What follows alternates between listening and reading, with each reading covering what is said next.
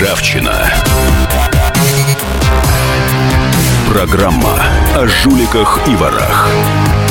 О тех, кто недостоин жить рядом с нами. И у микрофона политический обозреватель газеты «Комсомольская правда» Владимир Варсобин. Сегодня, конечно же, мы послушаем и разберем по косточкам выступление Владимира Путина перед журналистами. И журналисты задавали много вопросов, которые касаются коррупции. И э, начнем с вопроса Екатерины Винокуровой. Это журналист издания «Знак.ру», который, в принципе, взорвала эту пресс-конференцию. Она стала так тихо, мирно. И тут выступает Екатерина Винокурова, которая задает вопросы, которые мне, э, человек человеку, который занимается э, делами криминальными, в хорошем этом смысле, в смысле антикриминальными. И для нашей передачи будет очень интересно. Вот сейчас послушаем вопрос э, журналистки Путину и что ответил на это президент. Екатерина Винокурова из издания знак.ком. Я, э, сейчас у нас идет, заканчивается 2015 год. Уже 15 лет вы находитесь у власти, и мы можем уже говорить о том, что имеем дело со сложившейся системой. Мой вопрос касается очень опасной стороны этой системы, потому что мы видим в последнее время особенно четко, что за это время выросло очень опасное второе поколение элитки. Да? Это, например, молодой Ротенберг, которого просто подарили всех дальнобойщиков страны. Это молодой Турчак, которого никак не могут допросить по делу об избиении Олега Кашина, при том, что у него в регионе периодически продолжают избивать журналистов. Это молодые дети Чайки, которые ведут некий мутнейший бизнес, который надо расследовать на самом деле. Плевать, заказ, извините, пожалуйста, плевать, заказ, не заказ, неважно, это надо расследовать. И прочие, и прочие, и прочие дети, которые никогда не смогут ни возродить Россию, ни сберечь Россию, потому что это никакая не элита, это просто, это просто некая элитка. И при этом, когда, например, мы, журналисты, делаем какие-то расследования или выдвигаются общественные обвинения, как против генпрокурора Чайки и его окружения, власть вместо того, чтобы, ну, на самом деле, разобраться, провести расследование, начинает или кричать про заказ страшного Госдепа, страшного Обамы, или начинает, э, наоборот, например, проверять, как прокуратура пришла на телеканал «Дождь», который помогал в расследовании. Если мы пытаемся, дальнобойщики, например, тоже выходят на акции протеста, то их обвиняют тоже, там, что это некий заказ и так далее, вместо того, чтобы с ними поговорить. Владимир Владимирович, э, вопрос простой. Когда вы приходили в, на, э, в 2000 году к власти, вы вот таких итогов ожидали? И, может быть, что-то стоит поправить? Может быть, еще не поздно? Спасибо. Да, значит, э, поводу итогов, думаю, что если мы хотим быть объективными, мы э, должны признать, что итоги не только в этом итоги в, а, прежде всего в значительном увеличении доходов населения, в укреплении экономики, которая почти в два раза выросла. Объем нашего ВВП вырос почти в два раза. Вот в чем итоги. Что касается вот этих всех проявлений, особенно связанных с детьми высокопоставленных чиновников, ведь э, если, например, говорить о генеральном прокуроре, э, это, конечно, очень важная инстанция. Э, нужно понять, они, дети генерального прокурора, нарушили закон или нет. Надо все внимательно посмотреть.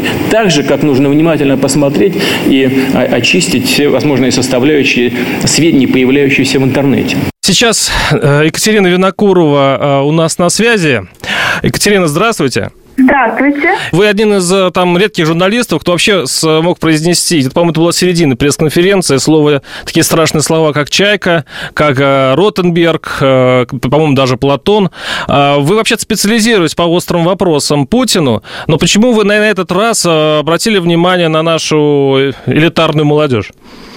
Ну, смотрите, на самом деле я действительно считаю, что одной из, эм, что а, проблема, например, да, современной России заключается не в том, что отдельно взятой областью, например, правит отдельно взятый губернатор Турчак, да, у которого периодически избивают журналистов, и ничего никому за это не бывает.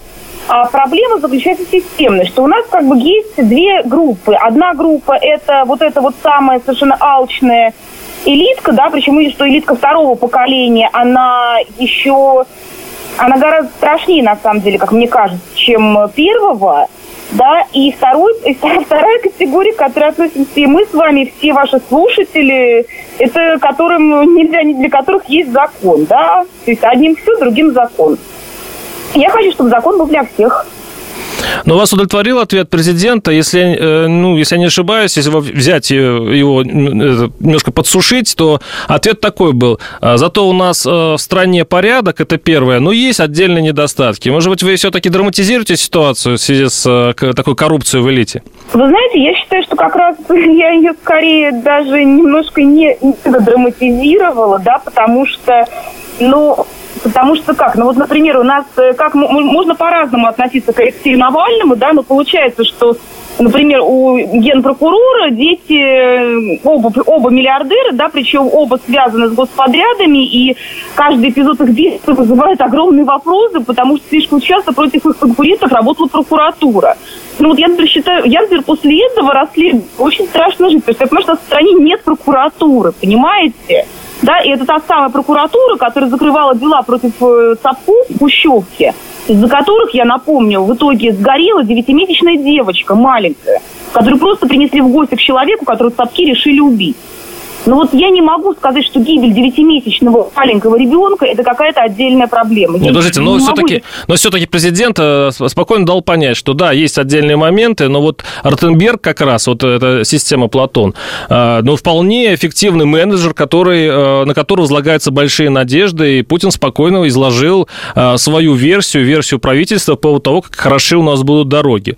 По поводу «Чайки» он сказал, что, ну да, будут, конечно, разбираться, но, вообще-то говоря, сыновья же не нарушают закон, правильно? И Чайка не нарушает закон. А с этим надо разбираться, нарушают, не нарушают ли закон сыновья, потому что если правильно сведения, что прокуратура регулярно открывала какие-то дела, находила нарушения по чистой случайности в бизнесе конкурентов э, Чайки младшего, да, там, или, например, что второй Чайка младший Артем э, выиграл тендер на вывоз мусора в Подмосковье в результате картельного сговора, да, то есть там в тендере участвовали три фирмы, зарегистрированы по одному адресу, например, да, и там тоже между собой аффилированы, то это не, не нарушение закона, это надо проверять.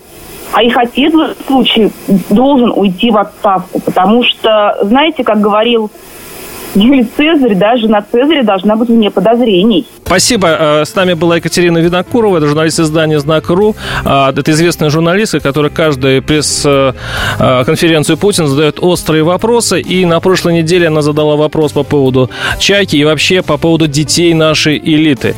И я еще напоминаю, что в Госдуме зреет закон о том, чтобы запретить детям, госчиновникам заниматься бизнесом. У нас сейчас будет перерыв. Буквально через две минуты услышимся. Оставайтесь с нами. Ржавчина. Программа о жуликах и ворах.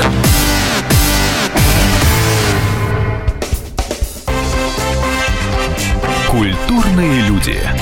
Ведущий Антон Арасланов – самый приятный человек в редакции. Он настолько располагает к себе, что ему не отказывают в интервью даже те, кто принципиально не общается с прессой. Друзья, я приглашаю вас поучаствовать в обсуждении самых разнообразных культурных тем. Мне будет очень приятно, а вам очень интересно. Айда Арасланов. Айда сущий интеллигент. Слушайте программу «Культурные люди» по понедельникам, средам и пятницам с 9 вечера. Не пропустите, а то не культурно как-то.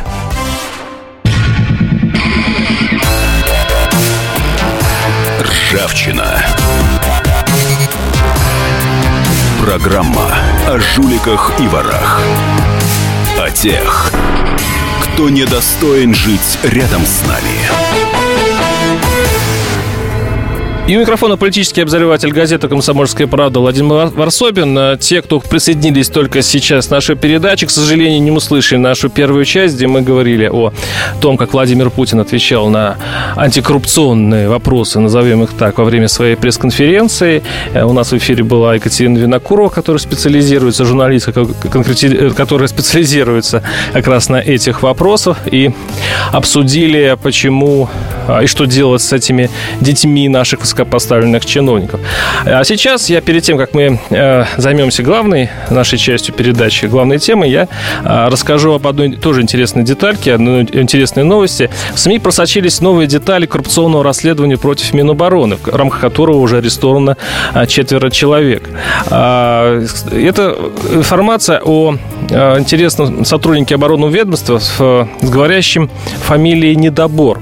А, его арестовали за откат в размере 48 миллионов рублей. Мне почему заинтересовала э, не только эта фамилия, но и эта цифра, потому что это, э, ну, примерно можно себе представить, какие суммы гуляют а, в коррупционных наших а, аквариумах, которые представляют наше министерство. 48 миллионов рублей откат. Вы можете такое представить? И э, особенно, если его берет человек с фамилией Недобор. Вот не добрал человек, и теперь он сел, он арестован до марта, и эта информация мне очень нравится еще тем, что наконец-то наши следственные органы занялись нашим Э, не только Васильевой там, или другими э, делами, которые заканчиваются ничем, но и конкретными чиновниками, и даже вот 48 э, миллионов не прошла взятка. А сейчас мы переносимся в Калининград. История тоже, которая касается Владимира Путина, потому что в во время пресс-конференции был задан любопытный вопрос о, о том, как почему, дескать, некие люди в погонах могут безнаказанно давить простых людей. Но это не совсем простой человек, который был задавлен а, в Калининграде. Его, э, нашу журналистку «Комсомольской правды» сбила машина а, в Калининграде. И вопрос бы не был задан, если бы здесь дело не касалось ФСБ. Э, сотрудник курсант ФСБ, это пограничная служба, сидел за рулем этой машины а, во время, во время то есть в момент перехода дорожной части по зебре он, он э, сбивает журналистку, и, в общем-то, все было бы нормально, естественно, если бы ему, ну, у него бы лишили прав, возбудили уголовное дело, и он бы понес наказание по закону. Ну, как вот можно сбить человека на зебре и при этом остаться невиновным? Но это удалось э, ему, и э, не, несколько недель «Комсомольская правда» добивалась справедливости, но курсант был, э, в общем-то, Закрыто было уголовное дело, оно не возбуждалось. И журналистам пришлось задавать вопрос, вопрос самому Владимиру Путину. И сейчас послушаем его ответ. Как вы считаете, а, могут ли чины и погоны освобождать от ответственности? Нет, конечно. Ну, чушь, конечно. Никакие погоны, никакое должностное положение. Но у него и должностного положения-то нет. Что он там, командующий, что ли? Ну, курсант, рядовой, практически военнослужащий. Но, поэтому говорить о том, что у него какое-то служебное положение, которое позволяет ему уйти от ответственности, ну просто несправедливо. Там могут быть какие-то включены, наверное, там силы, которые мешают следствию. Я просто этого не знаю. Я вам обещаю, что э, следствие будет проведено самым объективным образом. Мне трудно сейчас сказать, что там произошло, и в таких, э, при таких ДТП, при таких трагедиях всегда всяких мнений очень много, и позиции сторон всегда разные. Но то, что следствие должно быть проведено, должно быть проведено объективно и доведено до логического завершения, это совершенно очевидно. Полностью с вами согласен. Кто бы ни был за рулем, должен отвечать за то, что произошло. Причем на тех, кто находится за рулем, лежит большая ответственность, чем на пострадавших. Потому что э, автомобиль – это средство повышенной опасности. И в соответствии с законом на человеке, который находится за рулем, большая ответственность, чем на пострадавшем. Ведь э, только в одном случае э, можно считать виновным в ДТП, скажем, пешехода, когда ДТП создано сознательно пешеходом. А во всех остальных случаях ответственность лежит на плечах водителя. Она может быть либо уголовной, либо гражданско-правовой, но ответственность всегда на нем, потому что он управляет средством повышенной опасности и должен об этом знать. А сейчас у нас э, на связи Надежда Ржевская, это корреспондент э, «Комсомольской правды» в Калининграде, как раз та самая пострадавшая э, во время вот этого ставшего уже знаменитым ДТП. Надежда, здравствуйте. Здравствуйте.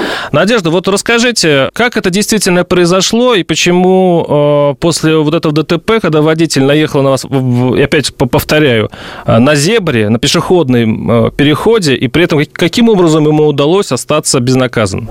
Я все-таки надеюсь, что он понесет справедливое наказание, это во-первых. Во-вторых, а, с работы я возвращалась 2 октября, переходила дорогу в установленном месте.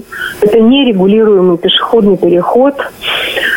Вот, было 8 вечера, октябрь, вы понимаете, что это уже темное время суток. Вот. я переходила дорогу, посмотрела, как обычно, налево, направо. Долго не могла дождаться этого окна, где-то 3-4 минуты я стояла. Вот. И я видела эту машину прекрасно. Я считаю, что она была ну, на достаточно таком приличном расстоянии от меня. И я пошла спокойно, уверенно по пешеходному переходу и понимала, что когда я буду на середине, водитель меня увидит и остановится. Вот. Ну и, в общем-то, случилось то, что случилось. Как вы ну, считаете, почему? А почему так повела себя военная прокуратура и не возбуждает уголовного дела? Нет, для меня, честно говоря, это удивительно. Я, конечно, воинствующий пешеход, у меня нет машины, но я не понимаю, как можно сбить человека а, на переходе и при этом вот э, и ничего. Вы знаете, на самом деле у моего оппонента, у него на кону, конечно, стоит очень серьезная вещь. Он пятикурсник, он заканчивает институт. Вы понимаете, если возбуждается уголовное дело, он лишается ну, всего, да, и пяти лет обучения. Он курсант и, наверное, карьеры, Академии ФСБ, да, там как, как получается? Да, он, он курсант пограничного института. А, института, да. Угу. Да. А, и я думаю, что, конечно, его просто стали спасать. И стали его сохранять в статусе курсанта. Ну, там не родственники вот, из Дагестана, если я не ошибаюсь. Была у следствия. Ну да, вот то, что мне известно, что он из Махачкалы приехал сюда учиться э, в Калининград, и родители его в этом городе находятся, живут сейчас. Да. И какая позиция следствия? Что сказал вам следователь? Ну, я вам хочу сказать, что после, конечно, обращения к президенту Путину вчера мне позвонил следователь военный сказал о том, что уголовное дело против Гусейнова по ДТП возбуждено. Я признана потерпевшей. Но поскольку этот был разговор только по телефону, бумаг я никаких не видела, вот, но все-таки я надеюсь, что завтра встреча со следователем у нас произойдет. Я увижу эти бумаги. И вы понимаете, что ну, начнется уже другая глава этой истории. Вот я надеюсь, что все-таки суд нас как-то рассудит в этой ситуации. Ну, вы надеетесь на что? Чтобы это был все-таки приговор, э, ну, имеется в виду лишение свободы, штраф? То есть как, что у вас удовлетворит? Вы знаете, э, я уже неоднократно говорила о том, что я не жажду крови, я не жажду тюрьмы. Вот. Слава богу, в этой ситуации и для Гусейнова, и для самой себя я осталась жива, понимаете? Вот. Но просто разные могут быть ситуации, травмы разные могут быть. Нужно отвечать за свои поступки. Я считаю так, есть закон, вот, я действую по закону, вот, и, а вот его сторона, я считаю, что они действовали два с половиной месяца, нарушая закон. Очень сильно ну, причем нарушает. я замечу, что нарушает закон, э, если это действительно нарушает закон, но вместе с прокуратурой, военной прокуратурой Калининграда, потому что именно да. она от, э, отказывается в возбуждении уголовного дела. Это была Надежда Ржевская, корреспондент «Комсомольской правды» в Калининграде. А у нас в студии Анастасия Бондарева, специальный корреспондент «Комсомольской правды», которая занималась расследованием вот этого, этой истории. И э, в следующей части нашей передачи мы все-таки попытаемся понять логику следствия и почему, в общем-то, ситуация была докручена, доверчена до такой стадии, что а, в нее вынужден был вмешаться а, аж целый президент. Оставайтесь с нами, это «Ржавчина». Услышимся через несколько минут. «Ржавчина». Программа о жуликах и ворах.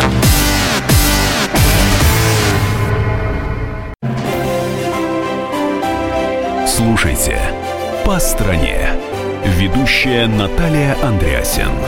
Каждое воскресенье на радио «Комсомольская правда» я, Наталья Андреасин, в программе «По стране» разбираю вместе с вами самые необычные истории. Некоторые из них просто удивляют, а некоторые по-настоящему ужасают. Да, кстати, в программе мы всегда разбираем одну из громких историй этой недели с психологом. Слушайте программу «По стране» каждое воскресенье в 20.05 по московскому времени. Слушайте, слушайте. Все-таки в одной стране живем.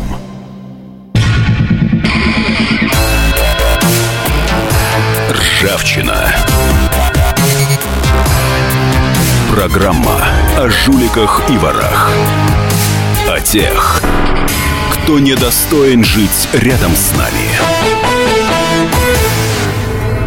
И у микрофона политический обозреватель газеты «Комсомольская правда» Владимир Варсобин. Продолжаем. Ну, так уж получилось, что э, не можем мы обойти слова Владимира Владимировича Путина по поводу калининградской истории. Тем более, что в калининградской истории э, замешана, к несчастью, и наш корреспондент «Комсомольской правды» Надежда Ржевская. Именно ее сбил э, курсант э, на пешеходном переходе. И именно поэтому возмутилась калининградская общественность и обратилась к Путину. А возмутилась она только потому, что, что прокуратура и не собирается э, возбуждать уголовное дело, что, честно говоря, мне как пешеходу удивительно. Я напоминаю, что у нас в студии Анастасия Бондарева, это специальный корреспондент «Комсомольской правды», которая занималась расследованием э, этого этой истории. Анастасия, здрасте. Добрый день. Ну, рассказывайте. Я хочу понять логику прокуратуры. Э, значит, у меня какая версия? Общенародная версия, что, дескать, покрывают своих. Военная прокуратура, э, значит, расчувствовавшись словами значит, гостя из Махачкалы, это как раз он оттуда, приехал отец, который рассказал, что поломана жизнь будет и так далее. Они вошли в положение и им возбудили уголовное дело. Одна версия. Вторая версия, что, дескать, а, что, возможно, что-то все-таки случилось на этом переходе странного. А, все-таки в чем, а, как вы считаете, логика той страны? Ну, история на самом деле странная. Я как раз, наверное, вот расскажу некоторые детали, которые нам не успела рассказать Надежда за которые да, цепляется следствие угу. сейчас. А, сразу после того, как случилось это ДТП, Надю отвезли в больницу. А, на место ДТП приехал ее муж Влад. И а, Гусейнов находился еще там. Он Гусейнов его... это как раз вот водитель да, этой машины. водитель BMW, который, который угу. да, а, сбил Надежду. Он его быстро перехватил там, а, подошел не один, а вместе с еще одним парнем, который назвался свидетелем, то есть он был сразу же здесь, и а, тут же они заявили им о том, что так как ваша жена по переходам не ходит, она сама виновата. А... По переходам? По пешеходным переходам, ну, дескать, она как-то не так это переходила. А не так шла, то есть она да, шла опасно для жизни. Да, да, неправильно угу. переходила, а, мол, сама виновата. И Муж, конечно, но объясните мне, как это самое виновата? Ну, как можно перейти переход пешеходный, при этом, попав под машину, быть самим виноватым? Это броситься, что ли, под машину? Ну, вот эти вопросы, да, и возникают как раз. И возникали угу. они у мужа. А после этого, да, как я рассказываю некоторые моменты, как развивались события, а после этого а, Гусейнов приходил а, в больницу к Надежде, а, интересовался ее здоровьем, а, говорил сначала, что он полностью хочет ей помочь и так далее. То есть были такие слова. пытался заплатить как-то? Там. Ну, э, о сумме тоже шла речь, но немножечко позже, как раз когда из Дагестана приехал отец э, Гусейнова, и они встречались в офисе у адвоката. Адвокат тоже у Гусейнова появился сразу в первый же день. А, в офисе встречались они и муж Надежды, а, и они предложили им сумму 100 тысяч рублей, угу. да, попросив как бы, ну, чтобы все осталось миром, разошлись миром, а вот сумма 100 тысяч рублей. Я напомню, мне кажется, тоже Надежда не озвучила сейчас в нашей телефонной беседе. А, Надя пострадала очень серьезно. У нее очень серьезный перелом ноги, и сейчас она не может ходить. То есть она передвигается по дому, она перенесла несколько операций, и она передвигается в инвалидной коляске. И как дальше, конечно, будет развиваться все это непонятно, пока мы желаем ей выздоровления, но ситуация на самом деле тяжелая. И вот эта сумма, конечно, 100 тысяч рублей выглядела просто оскорбительной э, для них а, о том, что они предлагали. Вот. Ну и после этого как бы мирного решения не случилось. А, три следователя сменилось в деле, три тоже, да, непонятно по каким причинам. Дело передавали от одного к другому, и в итоге в возбуждении уголовного дела отказали – и как раз вот с этой формулировкой, что он не мог предотвратить наезд а, якобы на пешехода. Очень смешная, да. То есть машина ехала, я так сейчас вспоминаю, со скоростью что-то 40-50 километров в час. Да, небольшая А, значит, скорость. при этом пешеход шел тоже спокойно. И... Но у автотранспорта не было никаких шансов избежать столкновения с пешеходом. Да, именно так, что пешеход вступил на пешеходный переход, вот есть даже такая формулировка в э, этом отказе, она сделала ровно один шаг – 30 сантиметров. То есть буквально бросилась к нему под машину, что сложно представить, да, разумный человек, видя ее. Это вот загадочную историю мы, я надеюсь, сейчас разрешим с помощью адвоката. Адвоката как раз э, Гусейнова, это курсанта. Максим Алексеевич Плешков у нас на связи. Э, Максим Алексеевич, здравствуйте. Здравствуйте. Максим Алексеевич, все-таки вот загадочная история, мы пытаемся не разобраться, потому что, ну, вот ваш подзащитный, вот это как раз курсант э, Гусейнов, э, да, вот э, после слов Путина, вот как наши источники говорят, э, все-таки окажется под э, уголовным делом? Или это нет? Или это неправда? Да нет, все правда. Возбудили 19 декабря уголовное дело, будут расследовать. А не является ли это давлением как-то на следствие со стороны, не знаю, журналистов или Владимира Путина? Ну, только не со стороны Владимира Владимировича.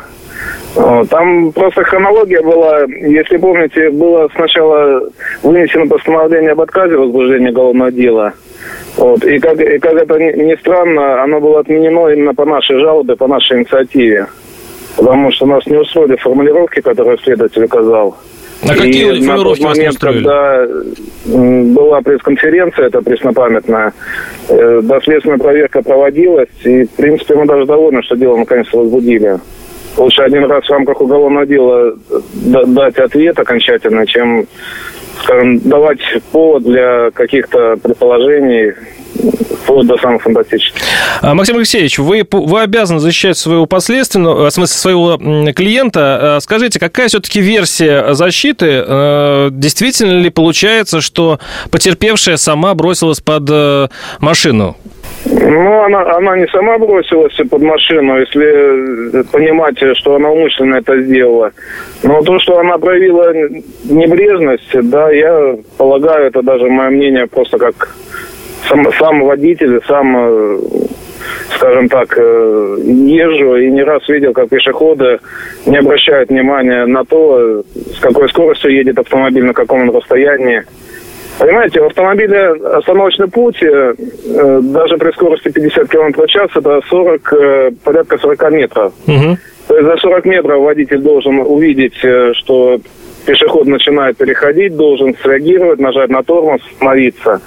Э, если же пешеход начинает движение когда автомобиль гораздо ближе, то у водителя просто нет возможности. Максим Алексеевич, э, если не ошибаюсь, я сам пешеход, честно говоря, э, перехожу часто дорогу, и мне, возможно, я ошибаюсь, я действую не по правилам, но когда я вижу, что есть пешеходный переход, есть зебра, то я бесстрашно ступаю и иду вперед, в общем-то, даже не особо оглядываясь, потому что я считаю, что водитель а, перед пешеходным переходом обязан затормозить или меня пропустить. Или у меня какие-то устаревшие сведения о а, правилах дорожного движения? В правилах дорожного движения в пункте 4.5 написано, что прежде чем вступить на проезжую часть пешеходного перехода, пешеход должен э, осмотреться, оценить скорость и расстояние до автомобиля, и он может выходить на проезжую часть, только будучи уверенным, что будет в безопасности. Извините, а что в этом случае, какие обязанности накладываются на автомобилиста? То есть он вообще может, собственно, давить зазевавшихся э, пешеходов на, на зебре? Нет, он может нажать на тормоз, применить экстренное торможение, но я говорю, если остановочный путь 40 метров, я боюсь, да, пешеходу не повезет. А как вы считаете, не является ли вот давлением все-таки на следствие вот это солидарное журналистского сообщества? А, то есть, если бы это был не журналист, а какой-то другой человек, а, скорее всего, наверное, уголовного дела вообще бы не было, да? Уголовное дело? Вы знаете, не хочу заниматься предположениями. Единственное, мне позиция журналистов э, очень не нравятся отдельные моменты. И, кстати, после первой публикации я звонил в «Комсомольскую правду» и предлагал, что дайте возможность нашу позицию озвучить. Ну, как-то даже никто не захотел со мной общаться. Вот. Дело в том, что в газетах э, и в других средствах массовой информации почему-то больше упора делается на национальность э, водителя. Почему-то говорится о том, что он был за рулем БМВ, но не говорится о том, что БМВ 92 -го года, и ему красная цена там 100 тысяч базар на день. Почему-то было в новостях, в вестях озвучено, что с таким пафосом, что вот э, родители курсанта предложил 100 тысяч рублей в качестве возмещения морального вреда, но не было озвучено, что муж потерпевший потребовал миллион за то, чтобы, соответственно, не доводить дело А вы каким-то образом пытались договориться с той стороной? Сколько вы предлагали и вообще каким образом помогали э, потерпевшей? Нет, я вступил в дело, когда уже разговор состоялся, поэтому я знаю со слов родителей курсанта, было предложено 100 тысяч, в ответ было предложено заплатить миллион рублей. И по... миллиона рублей у курсанта и его родителей не было, но они были вынуждены обратиться к адвокату. И последний вопрос, скажите, какая перспектива дела? Вот вы человек опытный, как вы думаете, чем это закончится? Одна экспертиза уже прошла, которая указала на то, что не было технической возможности остановиться у водителя. От того, что будет следующая экспертиза проведена в Москве, я не вижу, что что-то изменится, потому что ну, скажем так, методика, она едина, и факты едины. И, Поэтому... ваш, и, ваш, и ваш клиент не виновен. Спасибо, это был я, адвокат... Я думаю, да. да, спасибо, это был адвокат э, курсанта Гусейнова Максим Алексеевич Плешков. Оставайтесь с нами, через две минуты услышимся. Ржавчина. Программа о жуликах и ворах.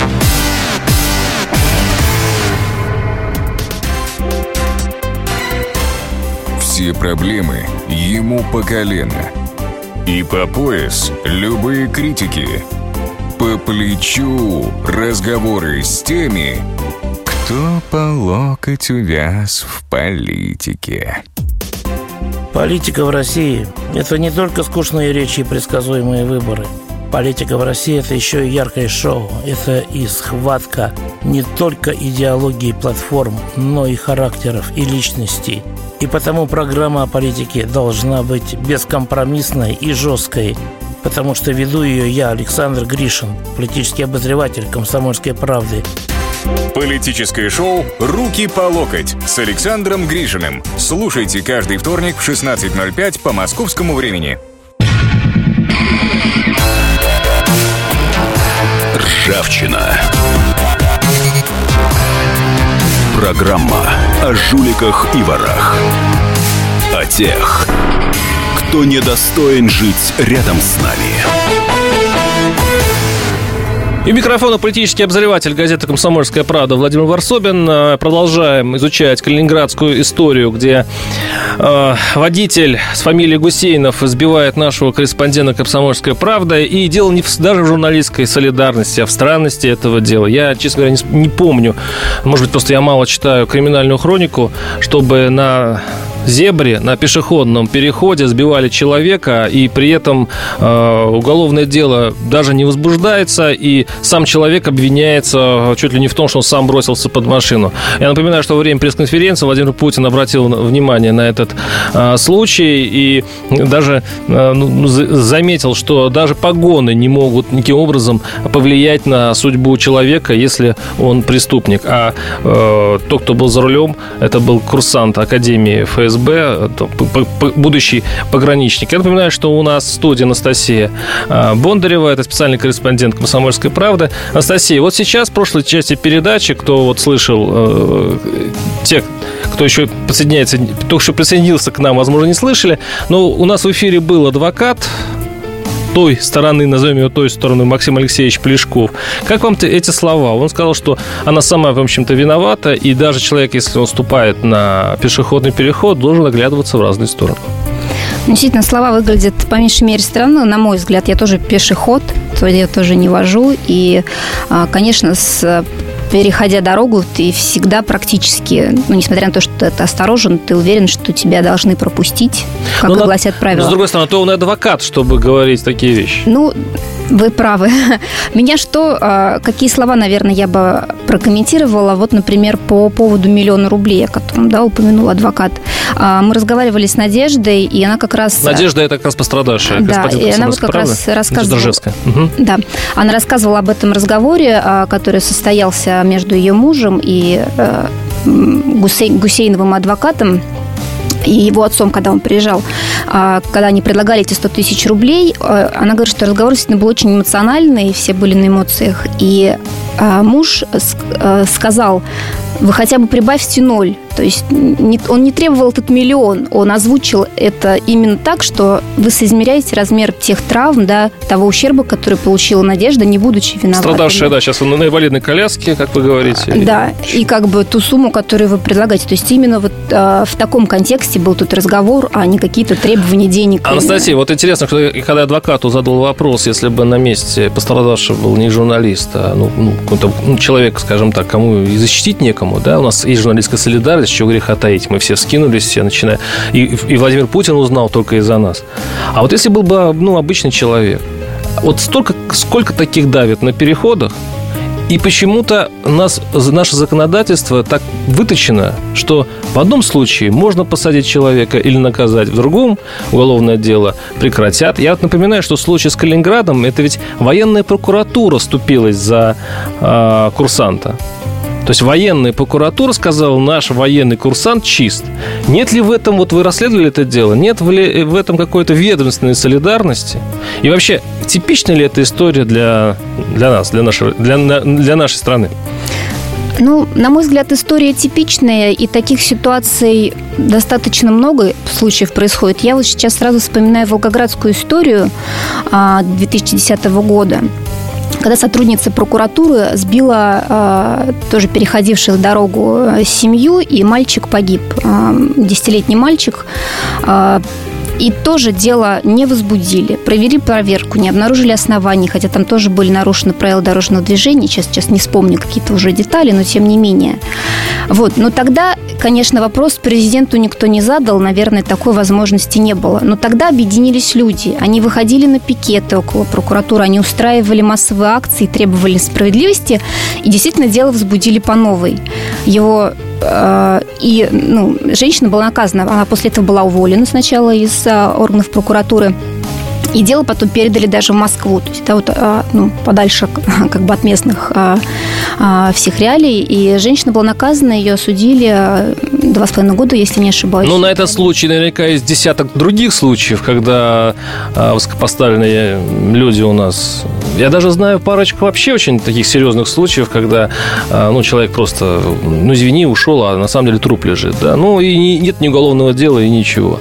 А, это все-таки коррупция, это, эта история попала в правильную программу? Мы говорим все-таки о коррупционной составляющей? Или это все-таки как бы, ну, у нас есть такое понятие феодализма? Ну, если барин сбил, это одно. Если э, простой крестьянин, это другое. Ну вот, наверное... Что здесь? Наверное, Коррупция или э, боярщина? Наверное, это вернее, да, свои защищают своих. Вот какая-то вот есть вот такая в этом прослеживать. Ну, вы, э, вот сейчас, кстати, адвокат заметил, что в Москве, видимо, будет повторная экспертиза, которая, по мнению адвоката, покажет то же самое. Ну, вот, может быть, я не совсем с ним соглашусь, как раз вот в этом волгоградском случае, который я привела в пример, а, когда именно до Москвы, в Москву шло расследование уголовного дела, то там уже по-другому на него посмотрели и вынесли совершенно иное решение. Поэтому я думаю, что здесь как раз а, мы можем увидеть совсем другой исход. Меня, честно говоря, сейчас жалость вызывают несчастные следователи, которые будут вести это дело заново. То есть, с одной стороны, а, вот представьте такой, такой момент, да, с одной стороны, э, возможно, экспертиза покажет то же самое, а с другой стороны, Владимир Владимирович уже сказал, что будет справедливость. Вот что им, что им делать? С одной стороны, э, сказать, да, мы ошиблись в первом заходе, когда э, э, не стали возбуждать уголовное дело – то есть защитить мундир. Но в этом случае э, пойдешь против президента и наоборот. То есть как вы считаете, будет развиваться событие дальше?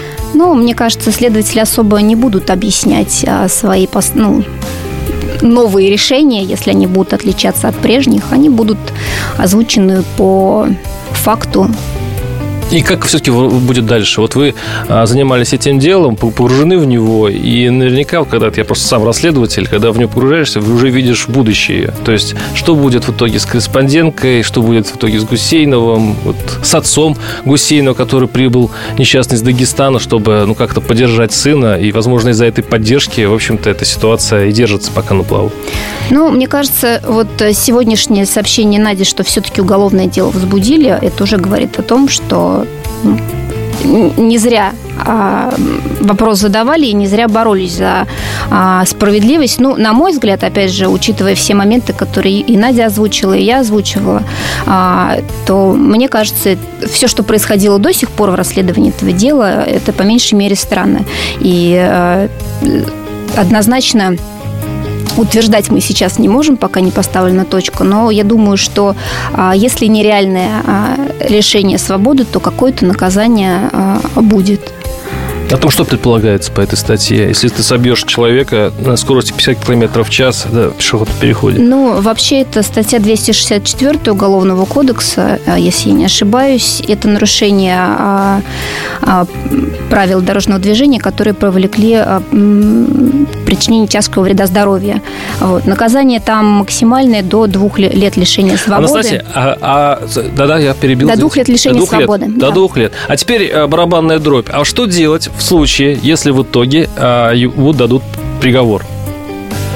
А что делать с теми следователями, которые вели до этого? То есть тогда в этом случае мы предполагаем, что то следствие, которое вело, оно было каким-то образом заинтересовано. То есть, если они даже не... Там приговор, а эти даже не возбудили уголовное дело, проведя все экспертизы и опросив всех э, свидетелей. Ну, в этом случае надо кого-то сажать. Надо, но...